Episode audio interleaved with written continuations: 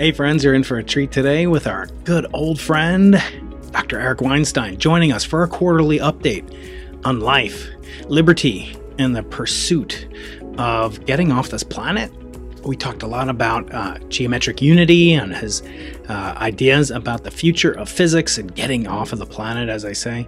Uh, and we're going to talk about all sorts of topics, including his concerns, fears, and anxiety about the hair trigger and high stakes activities going on in geopolitics. I hope you'll subscribe to the channel and leave a comment, thumbs up, what you like the best about this video, and also uh, what you'd like to hear us talk about in the future. That'll be a lot of fun to hear as well.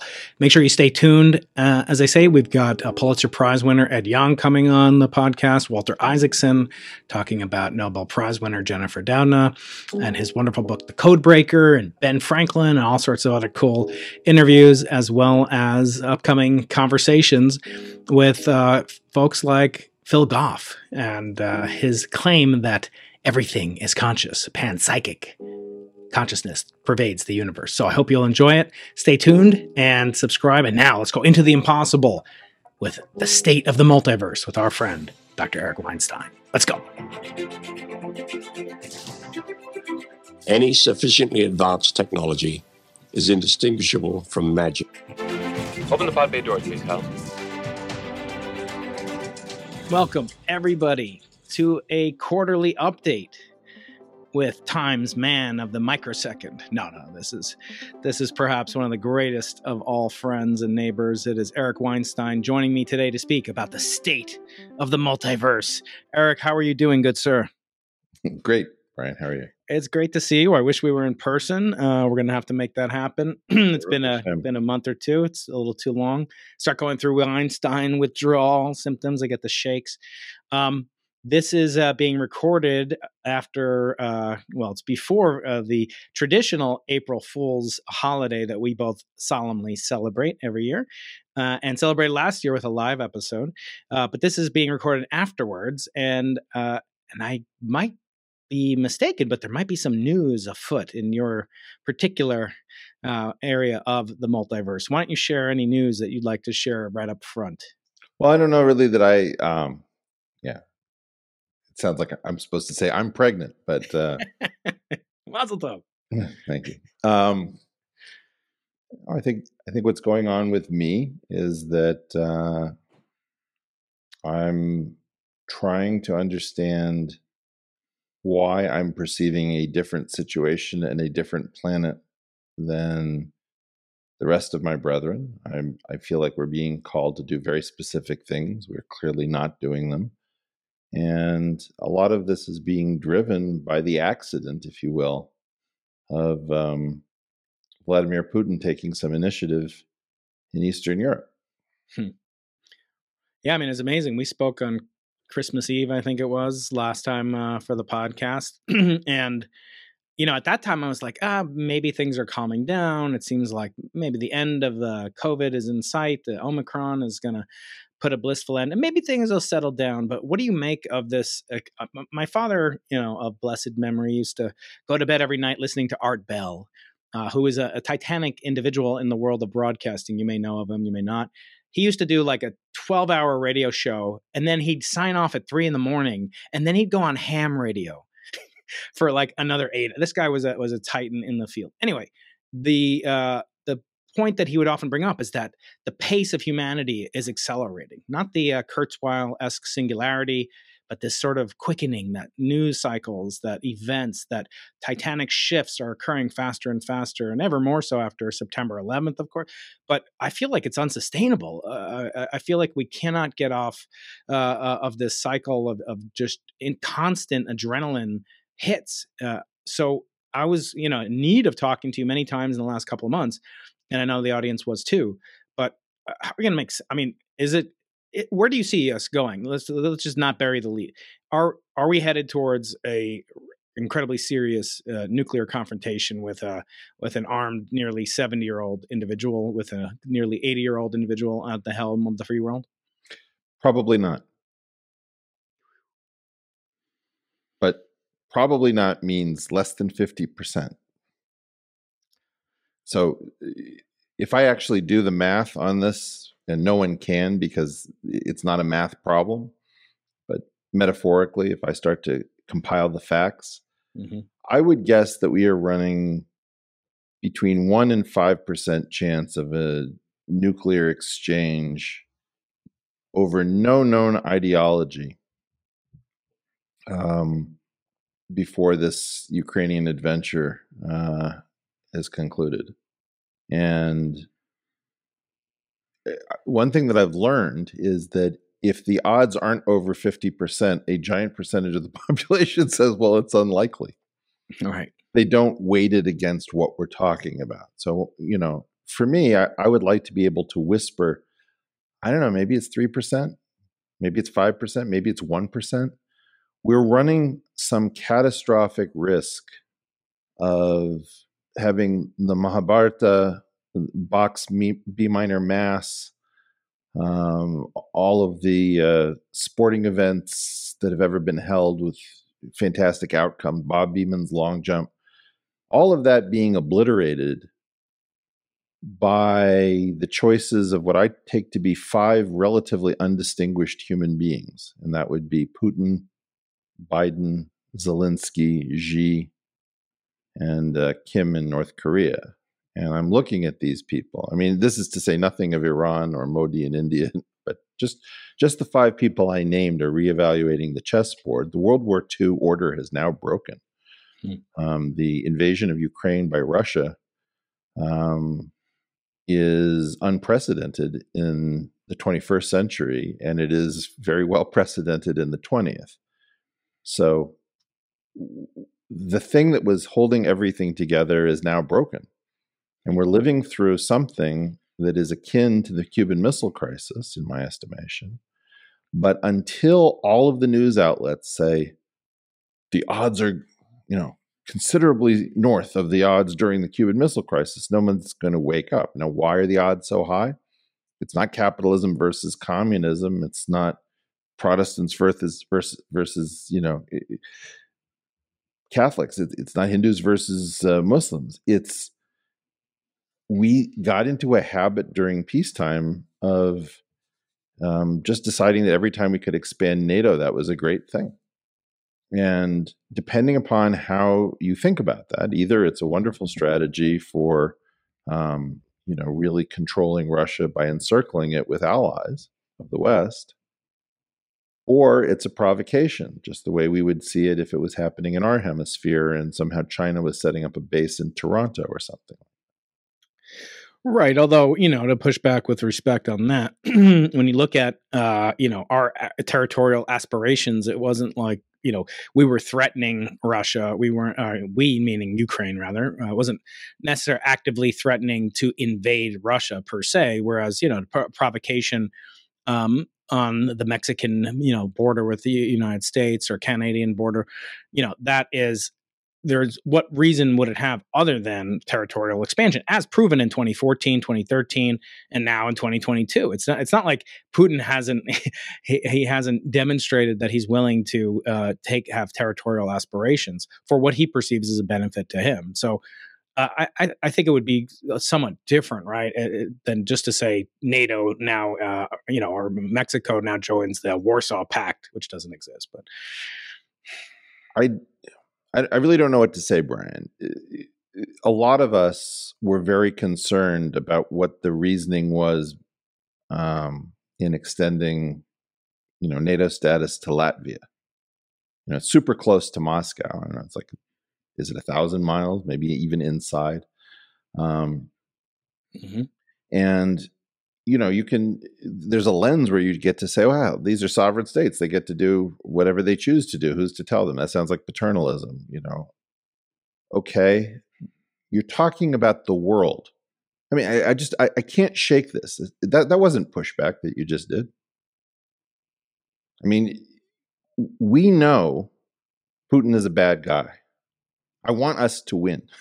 I don't want to be, I don't want to be unclear about that we're talking about the world. We're talking about a, a, habitable world, a world in which we recognize buildings from antiquity where it's relatively safe to breathe the air. I don't know what conversation we're having. I'm, I'm just very confused by it. When you have Article 5 status in NATO and you decide that you've got peacetime careerists who want to um, burnish their resumes by saying, I'm the president who extended uh, NATO to more countries, that happened under my watch and you're not really thinking about the idea. This goes back to Steven Pinker's idea that we're living in the most blessed era of all time, right? Where and you know I'm having the same issue over and over again with the economists with price indices. All of these people, they look at certain terms in the equation without looking at the whole equation, and then they decide I'm seeing enough of the equation that I can draw strong conclusions. Right. And what we have is a world saturated in potential violence in the form of nuclear weapons, biological weapons, fuel air weapons are incredibly terrifying. Uh, the, the, the weapons of demoralization that make, you know, why does Japan capitulate at the end of World War II the way it does is because somebody's brought the fire of the sun to Japanese soil. You know, yeah, and you you actually made a very uh, provocative statement, but I think it, on further reflection, has uh, some merit to it, which will probably shock most of my listeners. In that you were advocating for the detonation of a of a fusion device, not a fission device, uh, at at some point in the past, maybe it was 2019, uh, to kind of reiterate and shake the dust off of the complacency that uh, that were you you know looking into your you know patented uh, crystal ball back then? And and uh, i mean what what was that based on at that point? Because uh, eric we both know you know this guy lawrence krauss has been a guest on my show uh, and people like shelley glashow friend of uh, the show as well. And they're on this thing called the bulletin of the atomic scientist and every day you know trump woke up and tweeted they were moving the the, the secondhand cl- do you feel like your client or your uh, you know kind of uh, proposal, shall I say, to do this was really in counter to that kind of cry wolf effect that they kept increasing it over pet like the woman's march. Okay, now we need to move it up. I mean, was that in response to that? Because it was pr- way before George Floyd. It was way before COVID. It was way before Putin. years. Been, look, why? Why? Why was that front why, of mind for you? Why? Why was I on the twin nuclei problem? We just spent, you know, how many years living indoors, not attending our our loved ones' funerals with masks over our faces, having no idea whether they work, not really understanding what we're injecting into our bodies. Um, I was warning you about the twin nuclei problem. Have Explain we done that the- for people that might be new to your thoughts? Sure. That in less than six months between 1952 and 53, we unlocked the secrets of the nucleus of the cell in the form of three dimensional structure of DNA, followed by the genetic code 10 years later. And we unlocked the ability to fuse nuclei with the Teller Ulam device. And those, I guess Ivy Mike was our first nuclear test in 52. Um, first uh, a fusion device. First fusion device, right? And those innovations made uh, humans capable of their own extinction by just fiddling around with power that we don't know how to control. We know how to unlock it, you know, but we don't know how to control it. So if you give somebody, um, you know, a, bottle of Jack Daniels, a Ferrari, and a machine gun, um, they can have a pretty interesting time uh, just getting to know their their new friends. I don't know what we're doing. I, am so flipped out, and, and, I was calling for uh, a, a, ter- a return to rare above ground atmospheric nuclear tests because I don't believe in their absence, human beings will actually do the computation of what we're talking about. We're having the most irrelevant discussions. Uh, as long as Ukraine looks like house to house fighting, and as long as Zelensky is telegenic, and by the way, you know Bruce Willis is stepping away from acting. Um, it's funny because I was saying that Zelensky, you know, is the ultimate sort of Bruce Willis character uh, when he's offered, uh, you know, the ability to evacuate, he says, "I need ammunition, not a not ride." A ride. Yeah. You know, it's like, wow, uh, that that plays well because adios, mother, comrade. Das vidanya. Das vidanya, comrade. um, we're we're crazy. I, I can't I can't go to parties. I was just at a party. I was a complete pill. Um, I w- I've been telling people if you don't watch The Cell and the Atom, you can have all the Bitcoin conversations you want, all the conversations about liquid democracy and institutional reform and Web three. It's just like nobody's paying attention. We are sleepwalking to Armageddon. And what I learned from from the invasion of Ukraine is that what I was trying to do with my show was to wake people up. And Vladimir Putin just said, "Hold my beer," and everybody hit the snooze button. I mean, we're talking about Ukraine. It's not like we're not talking about it, but we're talking about it. You know, do we think Putin will capitulate? Is he out of options? We turn everything into a soap opera. Right. And just like, do you want this guy cornered and weak? I certainly don't. No. And do you want to talk about, you know, he cannot be allowed to remain in power and then, you know, Biden has to walk back? Well, I didn't mean regime change. Um, we've got children. I've got a 79 year old child uh, as the president of the United States And then I did the computation. It was 116 days where Harry Truman went from the ceremonial role of vice president of the United States, largely ceremonial position, to being the one to drop two atomic vi- devices on civilians uh, and military in uh, Hiroshima and Nagasaki. Uh, the person who currently holds Harry Truman's old job is Kamala Harris. Now, you I'm not supposed to be able to say anything about Kamala Harris no, that's you negative. You mustn't say. I have to stop you because she's both female and uh, a person dark of hue. And the answer is no. Um, Kamala Harris isn't really fit for that job, and it, it's evident. I don't need to go into detail. Um, the idea that you can't even speak in our society to say obvious things like there's something weird going on with women swimming uh, or even answer what is a woman, right? That, that became controversial last week. right. So, in essence, um, the media, in my estimation, and our tech giants are, while Zelensky is talking about a no fly zone, our own media is enforcing a no think zone. There will be no thinking. There will be no thinking in public. There will be no communication of thoughts. Every conversation will be turned towards white supremacy and bigotry.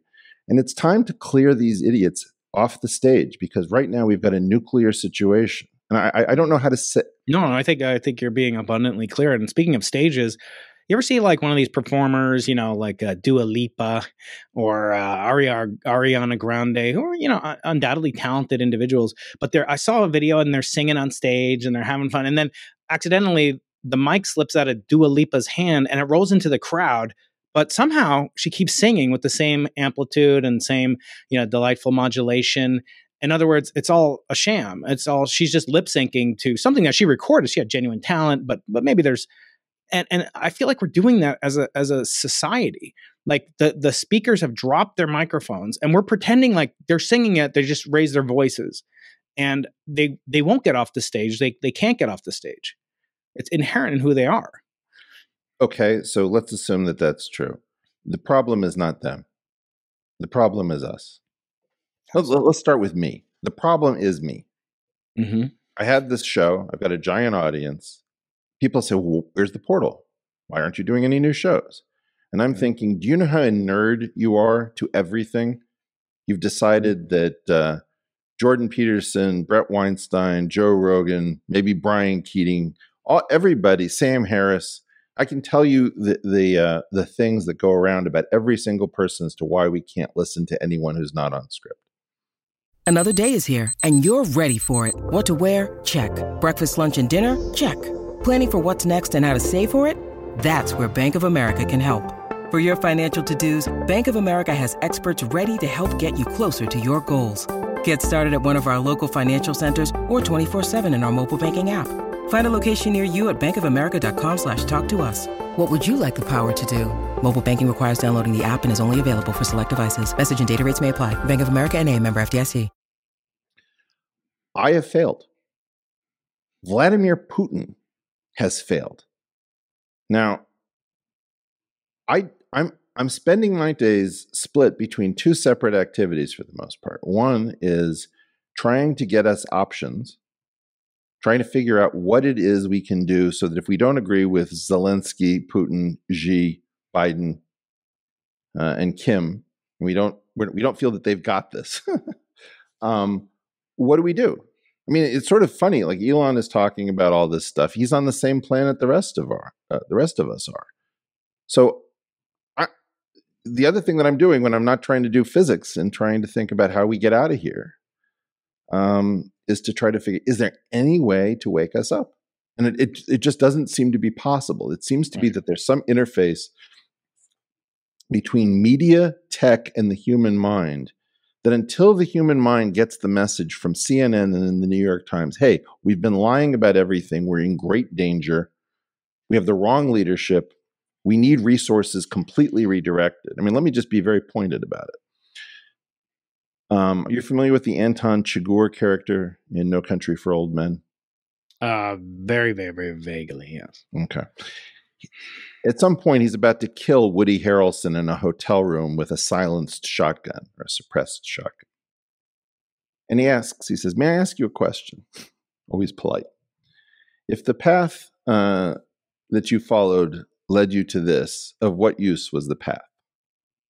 So, if you want to think about markets and you want to think about democracy and you want to think about the American experiment, if the path we've led has got us with a 79 year old commander in chief, about 10 years, almost 10 years older than the, the oldest president ever in history, if that person has a 5% plus chance of dying in any 12 month period, according to the U.S. Uh, Social Security Administration. Men's yeah health statistics. Seventy-nine year old U.S. male. If his running mate was Kamala Harris, who was almost certainly chosen for diversification reasons, in part just the way he announced that he was going to make sure that his next Supreme Court appointment was a, a African American female. And NASA, by the way, uh, has made an announcement that it wants uh, a woman and a person of color on the moon, both of which are awesome things to have, but yeah. why make a point of it? I have no. That, that's their mission statement. So you're talking about the Artemis program, which has in their Twitter profile. Again, you know, the way conservatives would do this is they'd say, um, you know, Condoleezza Rice, uh, you know, is the first person to hold this, and then they'd be done with it. They wouldn't hold a week long celebration and talk about, you know, powerful black females. Right. There's just a difference in sort of seriousness of purpose and, and temperament. We can't talk about any of this. So if we if the path of democracy and markets have led us to Kamala Harris being a heartbeat away from a guy who has a five percent chance of dying in any ten year period in any one year period uh, at age seventy nine and declining cognition, with Vladimir Putin landing shells, if I understand, uh, between 10 and 15 miles from the Polish border, which has enjoyed full Article 5 mutual protection status since I think 1999. Mm-hmm. Have we built a doomsday machine? In other words, if you view all of our interlocking agreements, our markets, our laws, our cultures, our understandings as a machine, and we are simply the subroutines, does this machine end with the halting problem. Does this machine effectively bring humanity to a close, not because any particular person willed it, but because we kept piling up new instructions and we didn't check the code that it was actually going to run and run indefinitely? Exactly. So, you know, just to finish to finish mm-hmm. this up, we've all failed and I feel like I failed more than any of you because if I go back to my old stuff, you know, people say, well, "Are you going to sit around and say I told you so?" Well, for sure, I'm going to tell it, say I told you so because I've been on this for years. But because I told you so, I also know that I failed because I got the audience. Right. I had a huge audience. I said exactly this: beware the twin nuclei. We spent two years plus under COVID, which is probably something involving Peter Daszak and the Wuhan lab, but we haven't even bothered to investigate it. And now we've got Vladimir Putin um, miscalculating in Ukraine, and we're sort of chirpy about the idea that this is going to be an exercise in masculinity, and we like uh, Zelensky's brand better than puffy Putin uh, yeah. emerging from COVID. This, these are the twin nuclei, people. This is exactly what I warned you about, and mm-hmm. because I told you so, I failed more than any of the rest of you. Well, you know, I, I want to, you know, I, I, appreciate the humility, and I believe it's sincere, and I and I want to just counten, countenance the the following uh, uh, subject. So we, I just started teaching in person for the first time in three years, uh, and it's uh, it was a little bit, you know, not trepidatious, anything to do with COVID or anything, but just like, wow, do I still have it?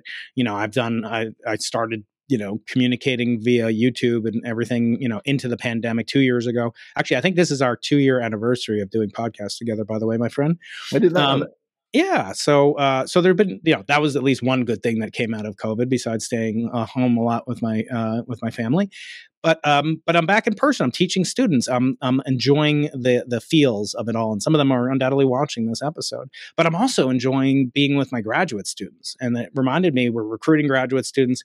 We have a bumper crop of some of the most amazing students coming to UC San Diego to work with me and my colleagues here, and uh, and the the fact is when I start off with a new grad student, I tell him or her, and I say, look, what you're about to do is complicated, but it's not complex. In other words, think about a 787. It's it's very complicated. You know, no one person can build a pencil, let alone a 787 Dreamliner. But if you follow the steps, the blueprints, you have the materials, you put them in together in the right order, a 787 is sure to emerge. On the other hand, if you tell me to make a sand pile, uh, with exactly so many grains of sand with exactly these dimensions, that's impossible to do because of sensitivity and true underlying complexity, or predicting the planetary phenomenon like the weather. You need something of the size of the Earth to predict accurately model the climate, uh, and so I think there's merit to this testing idea that you're that you're talking about because the only way to really model the effects maybe on society and and our collective conscious would be the detonation of this device. And I and I do I'm not advocating it for a person. I'm just saying there's merit to this idea because you cannot simulate the effect of a complex process without the complexity of the process itself. But I want to turn from that to say. Uh, really, what do you think would happen the next day? And I posed this to Lex Fridman when I was on his show late last year, early this year, actually. And I said, What do you think, Lex, would happen the day after we discover aliens? And, and, and since you joined the Project Galileo with Avi Loeb, I want to get your feedback on this too. What do you think would happen the day after we discover aliens, Eric? And well, I mean, it's an interesting question. I, I can tell you what happened uh, on September 12th of 2001 because everyone remembers September 11th. Uh, who went through it. Um, what I was fascinated by, in addition to that, was September 12th, because in a world where we're no- mostly narcissistically eager to share who we are, what we think, we didn't want to say anything. Most of the very loud voices recognized that something had happened. And that thing that had happened had grave uh, impact on the culture, ourselves, the families affected directly. Um, you know, I, I, think that when Israel went through 1973's Yom Kippur War after the brilliant victory in 1967, um, it was a humbling experience because they'd gotten high on their own supply. We had gotten high on our own supply, that there was a magical force field protecting the United States saw almost no action during World War II. There was a little bit of stuff from Japanese subs, and I think around Santa Barbara. I'm not quite sure. Um, but the mainland of the U.S. was basically untouched. So I think what would happen after aliens is that either we would actually be transformed and, and silenced and, and quiet and humbled, or the change that has been brought about by the smartphone and all of the innovations since September 11th would cause us to continue to dream walk that we would we would want to know if we could get selfies uh, we want to know whether we could turn the aliens into an nft um, i think we've gone mad and, i'm not positive how to answer how a mad civilization would respond i can tell you that I, i'm pretty sure that if this had happened in the 70s uh, it would have been very, very different. We, we, we were smarter then. You know, we, we were being lied to, but we were being lied to less and by fewer people, and it wasn't quite so chaotic. Right. Um, it was centralized. Right. You know, so there were lot there are lots of things that are much, much better. It's not It's not that the 70s were some golden era. It's just we've become almost unforgivably psychotic collectively. I, I, I don't know how to I don't know how to to sugarcoat this. I feel like um, I am so far away from planet Earth at the moment in my understanding of what I'm watching, what's on the line, what the odds are. You know, and again, I, as you can see, I've clearly gone through a bunch of attempts to estimate what are our risks until until the looking glass of the of tech and the media reflect our reality. I now believe that we are in. I don't know if you've ever seen an ant mill where ants leave these like pheromone trails. Yeah. And the, the danger is is that they'll make a circle. And so the ants will go into a death spiral by just following a trail that goes infinitely and they'll they'll die circling, you know, effectively an object. Um, I feel like we're in an ant mill and this particular ant I want out. So we can either resolve to, you know, give in, which I don't see in your nature, or to fight. And you're, you know, you're fighting. You're you're you're you're out there. You're in public. You're not afraid to admit, uh, you know, where you've changed your mind if you've been wrong, um, and that you're an, uh, irrepressibly passionate about your projects. Of course, one of them is is GU, which you revealed on this very podcast uh, exactly a year ago on April Fool's Day. Um, let me ask you again, with all due tenderness and respect, um, by what you know, by what virtue does one look into the equations of uh, quantum field theory, say, and from it divine a nuclear device? In other words, where does the engineering begin and the physics take over? The the transistor is another example. We didn't really look at the laws of quantum mechanics. They said this this filament like act or this this uh, whisker of of a semiconductor with certain impurities, uh, when engineered and put in contact uh, and and sufficiently close proximity, behaves this way. Oh, and then we can explain it using Schrodinger's equation. We didn't look into Schrodinger's equation to find the transistor.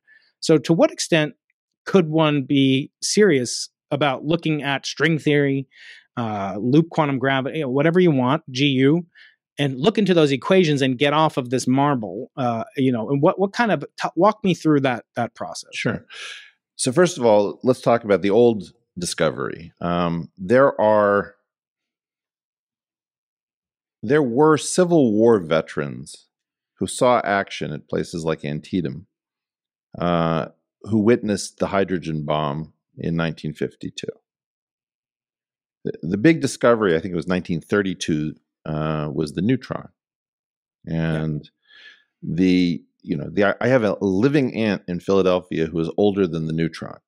So when you make a discovery, it's not necessarily the quantum mechanics, but the structure of the nucleons uh, and nuclei um, gave Lise Meitner, uh, a woman who did not get enough credit for getting us into this mess, um, and may get us out. Who knows? Uh, right, or blame. Yeah. She, you know, her discovery was, I don't know, six years later, five years later, not very long after that. And then Teller and Ulam figured out how to take a fission device and turn it into a fusion uh, precursor by focusing the geometry uh, uh, of the, the blast from the fission device and, and, reflecting it back into a second stage, which actually produces the fusion. Um, so it was sort of a combination of engineering and geometry, much more than it was uh, innovations in quantum field theory. And then what it did is it, it, it sort of it taught the physics community that they weren't impotent, that they could do things. Um, and almost immediately after they remembered that they were actually capable of doing things, they went back to quantum field theory and basic understanding of the universe. And so you have Shelter Island and Pocono and Oldstone conferences, which changed everything in physics uh, in the late 1940s, like 1947, 48. Um, right now, what we have is we have a theoretical physics community that is in the same situation before the Manhattan Project, where we'd done great work. Uh, the standard model of the time was called QED, but we couldn't compute with it. And then once people like Feynman, uh, you know, had a chance to shine at Los Alamos, we started holding conferences where we were really looking for solutions, and almost immediately we were back back on track. So I have to imagine that as horrible as the products of the Manhattan Project were, their effect on the theoretical physics community was to take them out of being a cargo cult that only got infinities and turn them into extremely capable engineers so that they could go back to being extremely capable physicists. So, right now, the way in which this would work is we don't know whether we, we can get off this planet. And by that, I really mean get out of the solar system. Right. If, if we're going to be here with general relativity and that's the last word, you can you understand why Elon and uh, Richard Branson and Jeff Bezos are focused on rocketry. What we don't understand is why rich people aren't focused on getting rid of general relativity as a fundamental theory and making it an effective theory so that we can find out whether the true fundamental theory be- below it has new possibilities and new degrees of freedom and new opportunities for engineering and escape. And again, the point isn't that if we go to another planet, we're not going to bring our madness with it. It's that some of us may not be crazy enough to blow ourselves up. And at the moment, we're talking about the lowest common denominator, and the lowest common denominator may very well be Vladimir Putin or Kim. And that might be the sand grain that is unpredictable that topples the pile. Uh, but do you think? I mean, if we were talking on a on a Zoom call or uh, back in you know 380 AD uh, in the you know waning uh, era of the Roman Empire, uh, I mean, are some of these things just translation invariant? They also built a sophisticated civilization with a lot of old you know people in charge at the top and and, and plenty of uh, young people at the base of the of the societal pyramid and uh, and hungry for bread and circus and for uh, you know the, the the all the accoutrements that we have, we just call them TikTok and, and Instagram. Uh, do you think this is a time translation invariant process, but made worse by the ratchet effect of the power, awesomeness, power? I don't understand what conversation we're having again. And again, forgive me because clearly I don't. I'm not a good conversationalist anymore. Um, well, presumably there was still. Uh, you know Aryan and Dravidian civilization in, in, the subcontinent, or there were Iroquois and and and, and uh, Sioux precursors during the Roman Empire. And eh, you know, my claim is is that not all our eggs were in one basket. Right. But right those, now, all of right. our eggs are in a, one basket called Earth. And you know, maybe the idea is that I should first just limit myself to the subset of people who find it really important that humans have an indefinite future. I meet a lot of young people. I don't understand. Why do humans have to have an indefinite future? It's like perfectly reasonable question. Get it away from me. You know, right. I, well, they I, did a study, a famous study, where they asked Olympic hopefuls if they trade, you know, 30 years of life expectancy for a gold medal, and 50% of them said yes.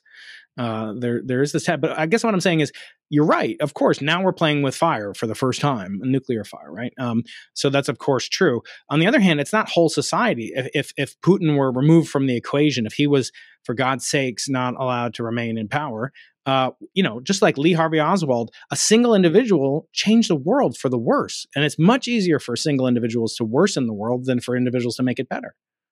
Right. So what I'm trying to say is that's going to keep happening.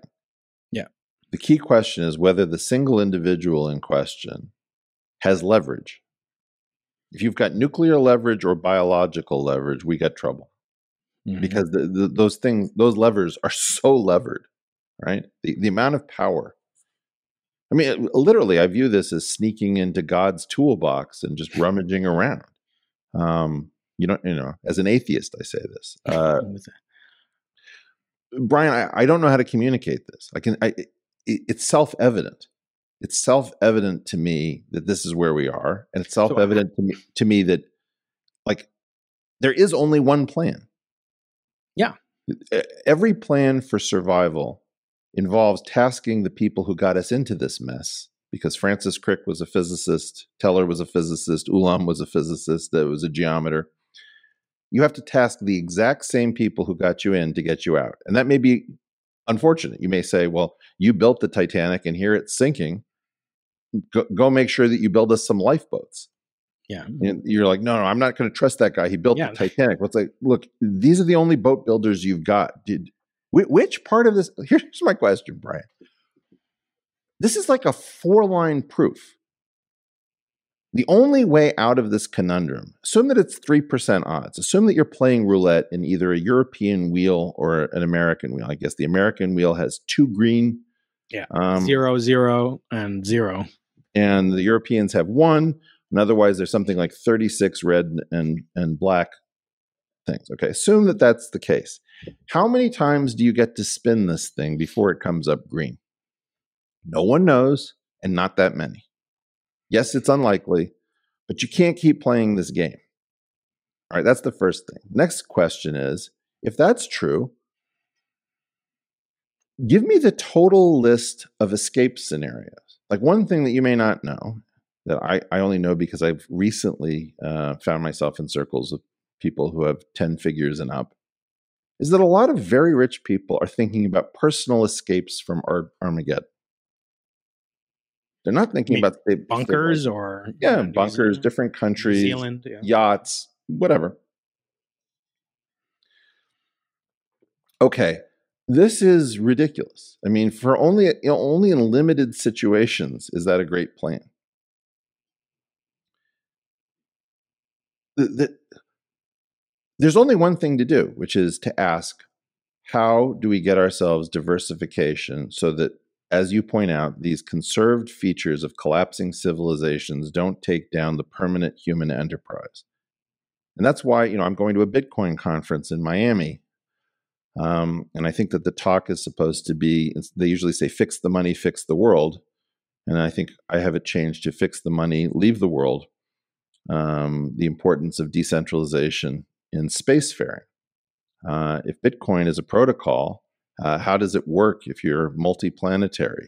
Uh, if you're in different star systems? Or your Kardashev three Or- have infinite free or- energy. Right. Yeah. Or do you have a different situation whereby the point of Bitcoin is to start working on a decentralized option, like from decentralization to decentralization?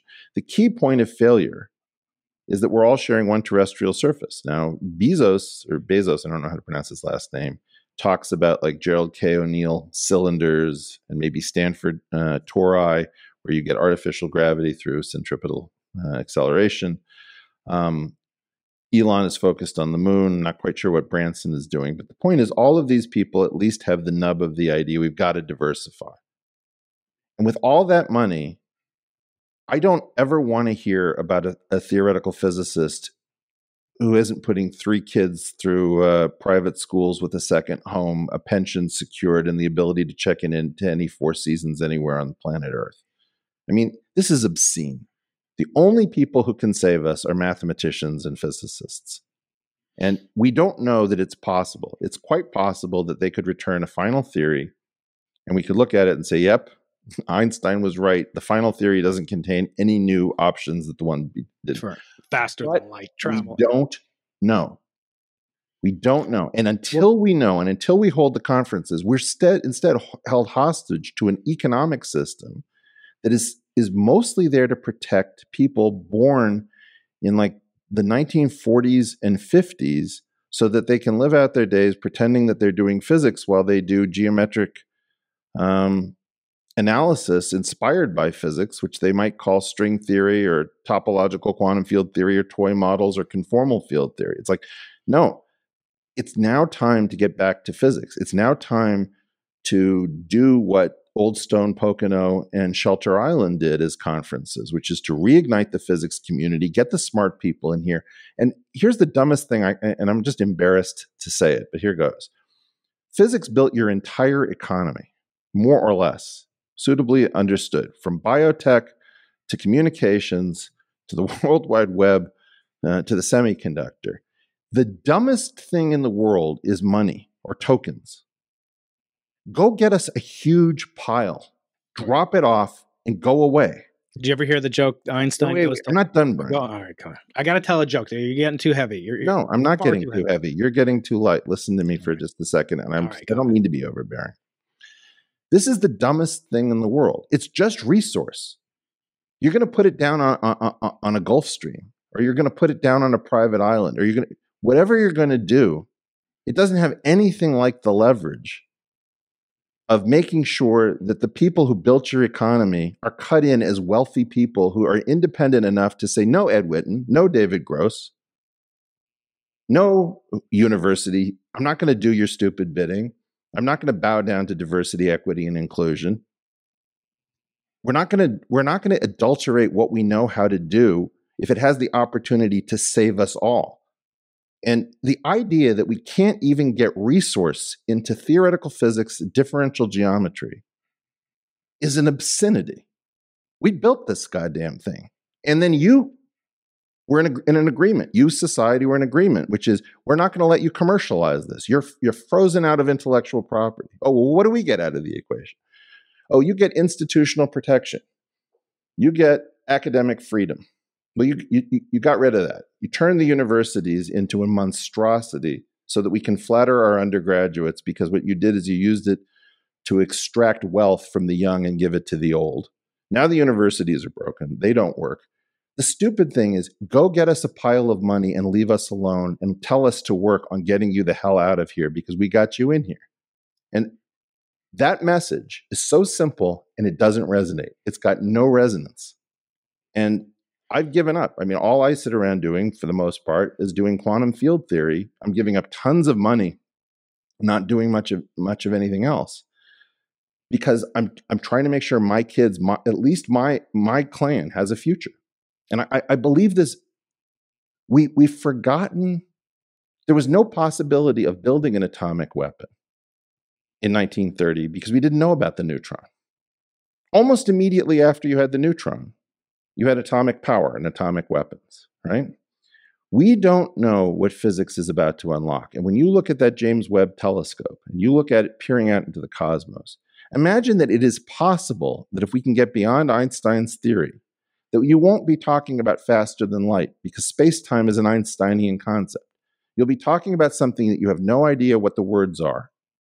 And it may be possible to visit the universe so that you're not deciding between Koh Samui and Tulum. You know, I mean, it's just, it's really important to recognize that more or less we're here on one spec, time to go. And let me just say the last thing. I hate how how heavy and overbearing this is, but wake the hell up. Like you've seen this in Ukraine, you're not putting it together because the person on television is not telling you you're running a 3%, 5%, 1% risk, something like that, of total annihilation right now. Thanks. Well, okay. So I have to inject some levity at this point. So Einstein dies, Eric. He goes to Shemaim. He goes up to heaven. And there he encounters several individuals. First one comes up to him. He says, uh, "Hello, young lady. What's your what's your IQ?" She says, "It's 156." Great. Talk about math, physics, geometry, space travel, wormholes, etc. Then I meet somebody else. What's your IQ? Oh, 130 uh, oh, great. We can talk about politics and life and law and something. Meet someone. What's your IQ? It's uh, 96. Oh, great. We can talk about the stock market. Um, because yeah, you're saying that this is, and, and, no offense to my all my day trading Bitcoin friends out there. I'll shoot my laser beam eyes at you someday. Uh, but uh, but the point being, yes, this should be a problem that physics can solve. And actually, you and Pia and others have made contributions to a physicalization of an economic uh, system, which is which is rather brilliant, and that'll be a topic for another show. And you have given lectures in uh, recent places like the University of Chicago and and elsewhere, UPenn. You've been all around the world on a college tour but I want to say you are um, you're sounding dark. You're you're darker now uh, than than I've heard. But let me finish. Let me finish. But I want to give you hope. I come to bring you hope, um, hope and light, as President Biden just said, uh, because you're able to do something uniquely. Uh, so you don't look at a honeybee and say, "Could you, that's great? You know, the honey is sweet. Could you make me a web?" Like i really need a web uh, no you say i want some more of that honey and likewise with a spider you don't say oh make me some honey you have a unique gift you could do science you can do physics but you can also reach out to literally millions around the world you have a huge platform and and you use it very uh, with, with great with great gravitas and i think it's more than most people do and of course, they're haters. Oh, he's a guru. He's a Svengali. Let, uh, let's ignore them. They're, they're, it's not worth discussing. However, you do have an ability to inspire and and build a lifeboat and provide preservers I'm not optimistic about getting off the planet with GU or string theory or loop quantum gravity in my lifetime. But why? what about my grandkids? You're hopefully going to be a no, grandfather. No, no. Why, why, that was my point about the neutron. If the, if you had a correct theory that was a major upgrade, why wouldn't you be optimistic within a very short window? You don't know is my point. You don't know, but just not knowing is not proof that it will happen for you know that that. But this is why the Galileo project is so important. You see, if we can escape, this is, again a very short syllogism. If we mm-hmm. can escape to the cosmos, then the cosmos can visit here. All right, very simple. If we found out that we are being visited and that we are being visited by something that wants to be cryptic because it doesn't want to be fully known, um, there's precedent for that. North Sentinel Island does not probably understand that India exists, but India claims North Sentinel Island, even though the North Sentinelese don't speak any Hindi uh, or uh, Tamil or whatever. Mm-hmm. We don't know what language they speak. Um, if we can leave, they can visit. And if they can visit, it means that the next iteration contains power, just the way the physics before the neutron had a lot less power than physics with the neutron, right? So if the Galileo project is successful in convincing us that there is something to um, visitation, then suddenly everything changes. And, and, this is something people are embarrassed. Again, they will immediately compute the social consequence of saying aliens, right? And then there'll be a Roswell thing, and, and, and everything everything degenerates into giggles, just the way every right, conversation prosthetic about, foreheads, right? Every mm-hmm. conversation about sex, uh, you know, super important force that determines the world, but we can't talk about it without giggling. Right. So we have the same thing with aliens. Um, and in that world, uh, you start to understand that the odds that we're alone in, in the cosmos are are negligible, and if people uh, can leave, intelligence can visit, and we need to know that that's possible. If somebody told you it is possible to visit the cosmos, because Einstein isn't the last word, you double your efforts. And if, and if they told you, you know, it's much easier than you're making it out to be, and it isn't an infinite journey, because people will say all of these idiotic things. They'll say, oh, I think that there are an infinite number of problems, and people have always thought they were getting to the end. Well, people thought they were getting to the end of, of intercontinental exploration. And then we found the last landmass uh, off the north of Siberia, and we were done.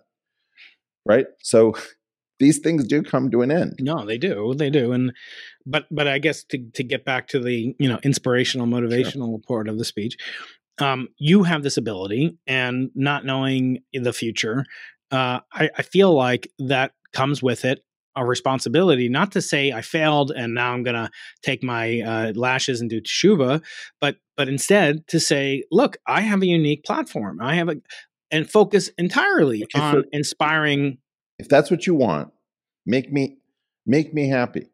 Bring me people. I need I need people, I need resources, and I need them now. Okay. Lawyers, guns, and money. Well, I offered you people Lawyers, here in San Diego. and money. I I just think that Warren Zevon belong. This is the first smart thing we've said today.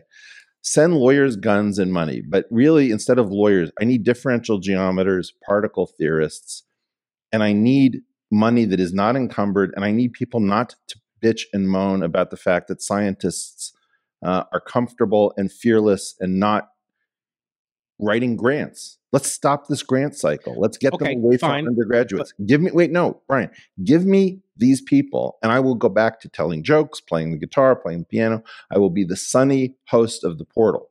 But right now, I haven't been on the air for years, or you know, for over a year. I'm telling you, this is the emergency. You know, it's not that I'm sitting here every second and saying we're all going to die of COVID. I didn't know that. Mm-hmm. I can tell you this if you keep running this Putin experiment and you do several versions of it, we will all die. Or, or, or whatever world is left will not be the one that you want your children to be living in. And right now, if, if this doesn't get your attention, I need to separate from my audience. I don't want to entertain you where you don't understand what's on the line. This is not life is beautiful while I'm pretending that, you know, a concentration camp isn't a death camp. I don't think I'm asking to pretend that. I'm asking one one of two things, which I don't think can simultaneously be true. What one is that you're saying scientists need to focus 100% on what scientists do without the diversity BS and this thing and that thing and bureaucratic BS and grant writing and out of our way. What was that? Get out. But then you're way. also, my friend, you're also saying that like scientists do a, a, crappy job of selling the best script that's ever been written, which is the scientific enterprise, and that we don't do it. And you have people like Ed Witten and others. Hey, you know, HBO, you want, if HBO wants me to do a show to get people excited, I will. You have a show. Crap. What? You have a show that's bigger than most uh, CNN broadcasts. I don't have a I don't have a budget for the huge graphics with the 3D and the projection mapping, all the stupid shit. If that's the stuff that excites you, somebody else handle it. Right now, what I want to be looking at is bundles, partial differential equations, fields, operators, Hilbert spaces. And I'm happy to share what's going on with it. I'm happy to talk about what we. I'm actually not talking about you. I'm not criticizing you. I'm saying that you want to insulate scientists and give us the academic freedom freedom that we were promised. And and, and I love talking to people, Brian. No, uh, hold on. Let me let me finish, please. Sure. I want to say I don't feel like my other colleagues are engaging with the public in a way that is uh, is going to further this project that you're describing. In other words, they sit, we sit in our in our offices or our laboratories, and we just do what we're supposed to. We never talk to the public. We never communicate what we're doing with their money. And so, of course, why, why should I give you more money? You just told me like I can't understand. If if I could understand what you're doing, it wouldn't be worth a Nobel Prize, right, Feynman? Uh, so, to what extent do we as scientists have an obligation to have portals of our own? Present company excluded. Well, you, you, know, you're doing it. I'm doing it. I, would rather be doing that stuff, but um, what stuff? Wait, sorry. You'd rather be doing what? Look, when I like to take a break from actually doing research on something or thinking about something or building something or whatever it is, I love talking to people. I'm a social person. I like explaining what I know. Turning everything into interpersonal drama or turning everything into a market or turning everything into a game theoretic exercise is killing what we knew how to do even a short time ago. So I, would love to do, you know, half a day's worth of, uh, you know, a- actual research equations, whatever. And then I'd like to record something. But if I'm going to record something, I just want to spill into a studio and I want to tell somebody, you know, in a week's time, get these things worked up as graphics I don't want to think about payroll. I don't want to think about human resources. I don't want to think about uh, whether or not sponsors the, and right. Well, it's like I record in this room with a lot of glass. All the audio engineers complain, dude. You should really, you know, you c- cover your dining room in uh, in tarps. Uh, that's going to be great for for my family, where I, have taken over the dining room and covered it in tarps. I, I'm just I care about two things here. One, I care about inspiring people. And two, I care about getting people a future. And I'm looking at the people I'm trying to inspire and I'm trying to get a future for. And they don't even know what risk they're in. And they don't appreciate it. And they turn things into drama because they're not strong enough to, to withstand like all the voices of, you know, like if the Lancet says, well, this definitely didn't come from a, a lab in Wuhan, well, who am I? I, you know, I guess the Lancet said it. It, it. It's important to recognize that we can inspire people. But if I can't even get you to wake up, and I can't even get somebody in the government to, to, to understand ideas have consequences. Ulam and Teller's ideas have great consequences. Mm. We are not, Brian, I've spent a year I've more or less told people why I believe there are three generations of fermions a year ago. I've not had a single physicist on planet Earth say, I want to talk to you about why you say there are three generations of fermions. I gave a reason why the world appears to be chiral, but actually is not chiral. Why it appears that the weak force, beta decay, uh, knows it's left from its right. maximally violating of C. Yeah. Right. And I have not had one person come to me and say, I want to talk to you about that. Um, you think it's credentialism? You're not in academia. You're seen as an outsider. I get, I get literally no, no, no, no, no it's not me, Brian. It's not me. It's the field. When, when Peter Woit came out with his idea, um, which was to build it around uh, the group SU3, which has the strong communicates the strong force, which is what holds nuclei together when the protons want to run away from each other, packed in so tightly. Mm-hmm. Um, I, I made sure to read what he wrote, and I called him up, and he said, "Yeah, nobody's calling." Now I don't have to agree with him, but I at least understand what he did do, and I wanted to make absolutely sure that I grasped the general idea. What I'm trying to tell you is, I knew that no one was going to much call Peter. No one is listening to each other. There's almost no one working on physics. And I, I think that that's the real statement is, is that the question is going to be, well, what does the community say? The community basically isn't doing physics. Go to your local uh, university's physics, you know, high energy theory seminar, and I challenge you to listen to a talk uh, and find anything that sounds like physics in it. In general, it sounds like oh, we're, we're in six dimensions, we've got a, a, a compact, simple group, um, and we look at the following fields that nobody's ever seen in human history. We treat it supersymmetrically, even though we've never seen supersymmetry. We're not working. And the, the economists aren't doing economics. I think the extent to which people imagine that this system is continuing to do what it once did until you actually release new ideas, you don't get to see that it, it's not an airport, it's a cargo cult. I want you uh, to react to this statement by uh, past guest on the show, Albert Einstein. Einstein said the following about two different dynamics of, of human capability. He called the, and this is from a book called The, the Metaphoric Mind by Bob Samples. He said, Albert Einstein called the intuitive or metaphoric mind a sacred gift. He added that the rational mind was a faithful servant. It is a paradoxical, it is paradoxical that in the context of modern life, we have begun to worship the servant and to defile the divine. Oh, I love it. So, do you see it possible to have both signs, the intuitive metaphoric the sacred gift, the divine, and the rational. Both. Sorry, go ahead. He had both. I mean, this is this is the interesting thing, right? Which is uh, what was it? Inspiration is more important than knowledge. Imagination, imagine like the Center for Human Imagination. Right. Um, the rational people are oh you know uh, great spirits have always encountered uh, violent opposition from mediocre minds in order to make huge advances, you have to be wrong in the process.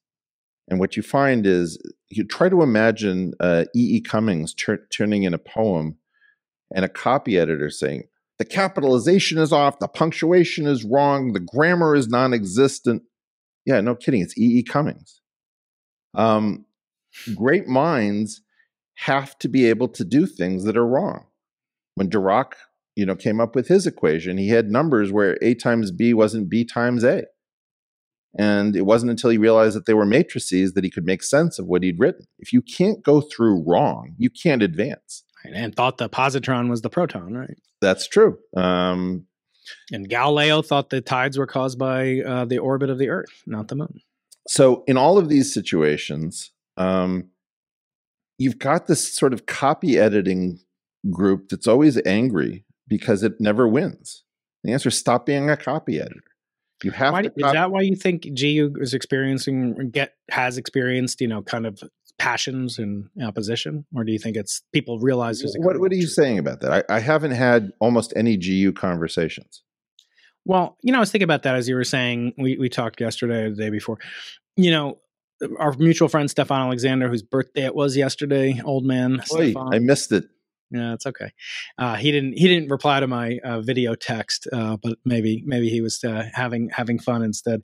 But you know, he's got a theory of everything. He he works on uh, as his latest book uh, has come out. You know, kind of you know is is the is he doesn't have theory of everything. Yeah, what's that? He doesn't have a theory of everything. Yeah, he's working on one. Well, you mentioned Peter Woit you mentioned we've talked about Garrett Lisi. We, yep. In other words, I, I don't know that we have a, a dirt. You know, th- what if we have a glut of theories of everything, or, or unification, geometric unification ideas, sure. or, or, what have you? As, uh, even you know, Shelley Glashow has one, right? So uh, I don't know that. Well, I mean, SO five or whatever he had, right? No, SU five. SU5, yeah. Well, that's grand unification. Yeah, grand unit. Well, I always say we're putting the toe before the gut, you know, because we don't have a great grand unit. But anyway, some geometric unit, you know, Sure. that will unlock powers, as you say, beyond the atom, the mere atom, which is already causing so much uh, devastation. Right. So, but my question is, you know, maybe it's a supply problem. Maybe there there's so many of these things that Oh, how can on. anybody? You are unique, but hold on a second, hold on a second, because I have to compliment you. You're a handsome individual. Thank you. You're That will always stop you're very Eric good from talking. That will always stop you from talking, my beautiful brother. Um, but uh, but the point is, um, not everyone's you, right? So not everyone's able to to keep up with it, and not everyone, as I said to Lex, is is as um, comatose, is as um, you know, kind of collegial as you. That will take the time. You know, our mutual friend Sabine will say, "I don't have time for these theories of everything." You know, he'll she uh, Wolfram, Weinstein, Lee, but maybe not everyone can do what you do. Let, let's just be honest. I mean, you do. You have a special, you know, kind of arrangement where your work is gives you flexibility. Um, perhaps I, you know, I actually we've never really discussed your work, and I don't want to here. But but the point being, how, how you know how can we expect the young assistant professor, you know, down the hall for me to get uh, to get involved in, in curating and and doing a rubric on these theories of of, of unification? Brian, let me just point out something that I don't like in myself. I don't like talking over you. And I don't like being overbearing. But what you just said is so wrong, right? I don't know how to be polite about it. You know it's not personal. Yeah, I, I know it's not personal. It's like I'm your devil's advocate. That's not what's going on. You, you, you're you're pulling the conversation gravitationally back to interpersonal issues. Sabine has enough time. Do I want to call Sabine a liar? No, she's being polite. She's meaning to say something else. It took me about 45 minutes to get the gist of Peter Woit's paper. The assistant professor you talk about has 45 minutes to waste on all sorts of things. Nobody works all the time on their own stuff. My point is, nobody's excited to look at anybody else's work because they know nothing is going to work. Now, why they know nothing is going to work, I don't know. But what you're doing is you're using your show to spread the dumbest wrong thing about something like geometric unity or Peter Woit's theory or Garrett Lisi's theory. Anybody in our community can read those things for ideas, right? You can find the triality of the three generations uh, source in, in Garrett's E8 theory, even though it's it's SO8 that has the triality, it sort of inherits E8 inherits this. You can read about how Peter Woit gets asymmetry, asymmetry of the weak force through SU2 through a Wick rotation inside complex 3 space. Stephen Wolfram has not actually, you know, produced what I consider to be a theory of everything, although he's doing his own thing, and I think he should continue to do it.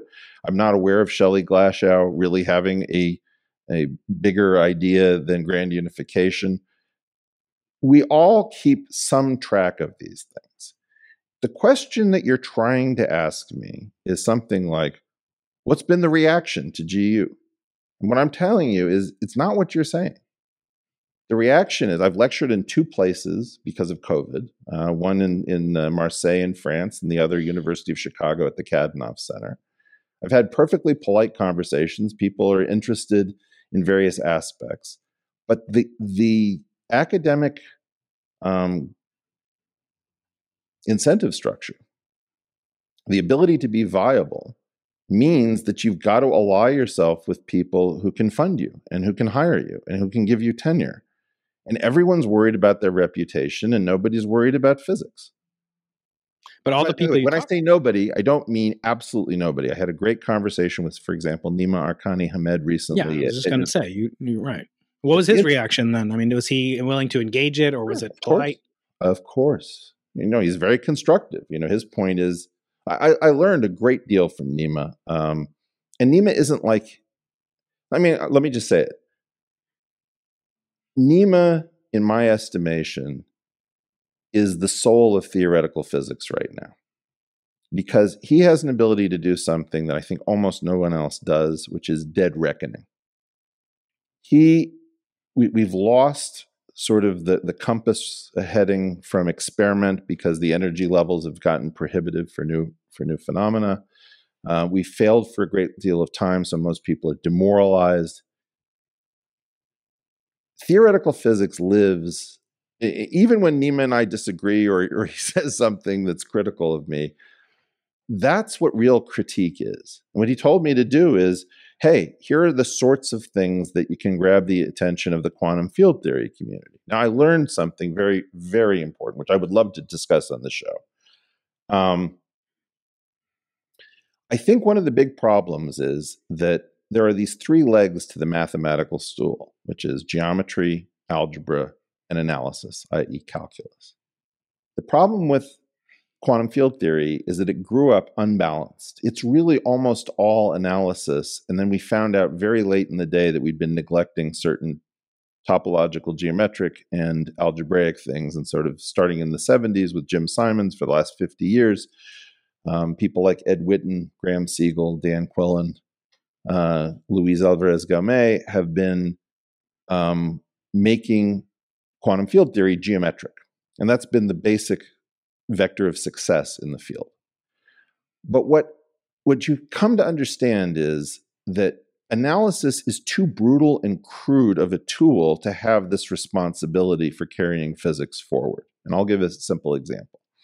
If you have a function, like a little lump of probability that represents where a particle can be, and then you try to propagate that function, how do you know that the propagation of that function isn't going to turn the function negative in some places? Or how do you know that the function as a lump isn't going to start moving faster than light and screw up causality? Or how do you know that the integral of the probability under that function is going to remain 1.00? So none of those things are really natural inside of analysis, but it seems like the geometry and the um, deeper algebraic principles ensure that all of those things are true. And this goes back to something that you know Esther Perel once said to me, the great relationship uh, coach and therapist. And she said, the thing about masculinity is that it is incredibly powerful and just as fragile. In other words, a, a masculine male is an incredibly powerful person who can be damaged um, by a single stray comment. Uh, you know, fr- fr- from a woman and, and, and cut low and cut to the quick. That situation is true in quantum field theory, which is it's incredibly powerful, but it is just as fragile. And so, what Nima does, which is different, is he says, um, here are all of the restrictions that we've learned to place on things through analysis and it's a very long list and it's very brittle. So anytime you want to add something, everybody has the idea of how do we know this is going to this isn't going to screw up what we've got uh, stuck together with masking tape and and, and um, paper clips and the like. In that sort of a setting, um, his point is here are some things that we don't know how to do, and if your thing can do that, that's the way to speak to people who are dependent upon analysis that's an extremely constructive form of criticism and feedback. And I've taken Isn't it audience capture though. I mean, you're like mm-hmm. it's solving the sociological problem of the, of getting something palatable to your analytic. No, no, no. His point is he's explaining why quantum field theorists have the prejudices that they do. Right? Like if you look at the loop quantum gravity guys and people came out of general relativity, they're much more unbalanced in the direction of geometry. And yeah what we should have is a more balanced community that learns how to redo quantum field theory so that it works automatically. To give a very simple example, electromagnetism is four equations if you do it the way Maxwell did through pure analysis. But if you do it through geometry, geometry enforces two out of the four, so you don't even have to mention them. So it cuts down the number of equations to two, and then those two become unified. So really, there's only one Maxwell equation if you if you understand the geometry. Um, what we're doing currently in quantum field theory is it's a giant grab bag of mostly analytic techniques. And that's why the quantum field theory community has this sort of extreme, I don't know what to call it exactly. They're very guarded because it's sort of like they've built a hot rod that can fall apart in an instant and, and has is very finicky. And if we built something more robust, I think the field would be much more intellectually healthy. So I've learned a lot by talking to, I don't know, just spoke to Alan Guth at MIT when I visited. Um, so I, I'm talking to great people. People are being extremely positive, polite, constructive. Mm-hmm. Um, what you see online is you've got you've got a different class and caliber of people, mostly people who've left the field and sort of you know try to score points by bitching. And what I'm trying to do is I'm trying to listen to the top people in the world about what what's the best way of communicating with the with the community because I think this is the world's most important community. You think it's um in the last say 15 minutes that we have i mean do you think it's not unexpected i mean the famous you know thomas kuhn structure of scientific revolution is sort of you know predicated on uh, periods of normalcy uh, you know supplanted by periods of crisis when facts don't agree with uh, with with uh, um, you know, kind of the accepted paradigm, and that leads to so-called paradigm shift. But these, he said, can last for decades, generations, you know, lifetimes. And um, you know, I wonder if layering in, you know, it's like options pricing, right? I mean, options are, you know, you uh, you, you have to get the price direction and the time scale, right? So I'm wondering if if if we're on balance, um, not really capable of doing such a thing in physics, where you know the direction the field should take, and you're in the time scale that's commensurate with tenure. With somebody's got to step in and rescue the community from itself, and it has to be somebody with money. And and to be honest, I think Bezos was a physics major at Princeton, or at least he was starting out in that di- direction. Elon Musk was one at the University of Pennsylvania.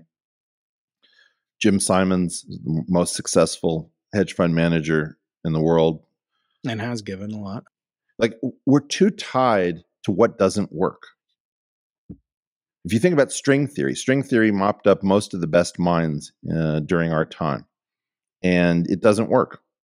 And I don't, when I say it doesn't work, I don't mean that we didn't learn anything from it. It wasn't inspiring. I don't mean that we should throw away the ideas. I don't mean that it won't eventually um, be part of something, but it doesn't work to find the theories we need.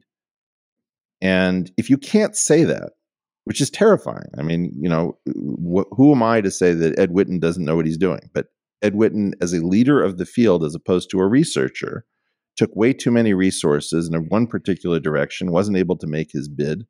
And right now, those very wealthy people need to save this field and they need to build FU money into the field so that individuals don't have to knuckle under. It, uh, Brian, here's my problem. I don't want to keep saying this. And, and most of what I do, I don't like, which is correcting people. GU is doing fine. It is being listened to. I'm in constructive conversations. I want to I want to speed it up. I want to have conversations that I need to be having. We we need to be having conferences. We need to be you know having multiple I don't want to take all the resources that were in strings and become the same thing for GU. I want us to spread out, get active, get excited, and it's time to save everybody else because they can't save themselves. Everyone else is frozen in place, turning on the news to find out whether or not they've got a new virus or a, a nuclear threat from Eastern Europe. It's crazy. Um, so when we look at you know these these challenges i think you know as nima said in an interview i read recently that you know it's sort of hardwired into physicist uh, uh dna to be reductionist. Uh, i wonder if you could have you know one piece of data one datum shall we say um, what would be most dispositive you know for any theory not just gu but what would be sort of the um, the the the key you know piece of data that could be crucial in discriminating between the possibilities between all these different models. Is there such a thing? Yeah. There are particles. I can tell you what particles i think are left to find uh, in terms of their signatures. And it's funny people always say well what what mass? What energy? Which is like the one bit that you need quantum field theory to do because you have to compute the radiative corrections. And uh, there are a bunch of things I don't know how to do yet. And maybe I can get there at age 56, maybe I can't. Um, but there are certainly particle predictions that come out of GU that would immediately say, oh, "Okay, well, he told us all these. You know, they're in, they're in that draft, right?" Um, but that's the dumb version of it. The smart version of it is totally different. It's not a question about oh, theory and experiment and the scientific method. It's like look at what is it 26 27 28 parameters free parameters in the standard model? That's the ugliness that no one wants to deal with who's gotten involved in geometric physics. They don't want to take on three generations with a ckm matrix with random entries and a pmns matrix and higgs couplings that determine the shape of the mexican hat potential. All that stuff is artificial what GU, what I'm starting to do with GU is to say, oh, I, I, see you didn't get why I'm claiming there are three generations that are observed inside of this geometry. You didn't understand why I'm I'm claiming the Higgs field makes sense as opposed to as an artificial get out of jail free card for the for the mass generation. And the real question is, do you not understand that the key issue is naturality? What we have is a workable theory that is extremely unnatural. It's in a natural language, there are natural components. The Yang Mills component is very natural. The Dirac component is very natural. The internal quantum numbers, incredibly unnatural. The Higgs potential, incredibly unnatural. The number of generations, incredibly unnatural. The chirality, knowing left from right, incredibly unnatural. What GU offers is a huge number of explanations of why this unnatural structure is not only natural, but gorgeous. Very interesting. So, in the last couple of minutes that we have left, um, well, you mentioned you're going to some Bitcoin conference. Uh, mm-hmm. has that uh, has your thinking evolved on Bitcoin f- fixing this, where this could be anything from uh, any nuclei? I love and, uh, those guys. I know you. Because one of the reasons is that we fought. We went through this whole sort of interpersonal drama stupidity.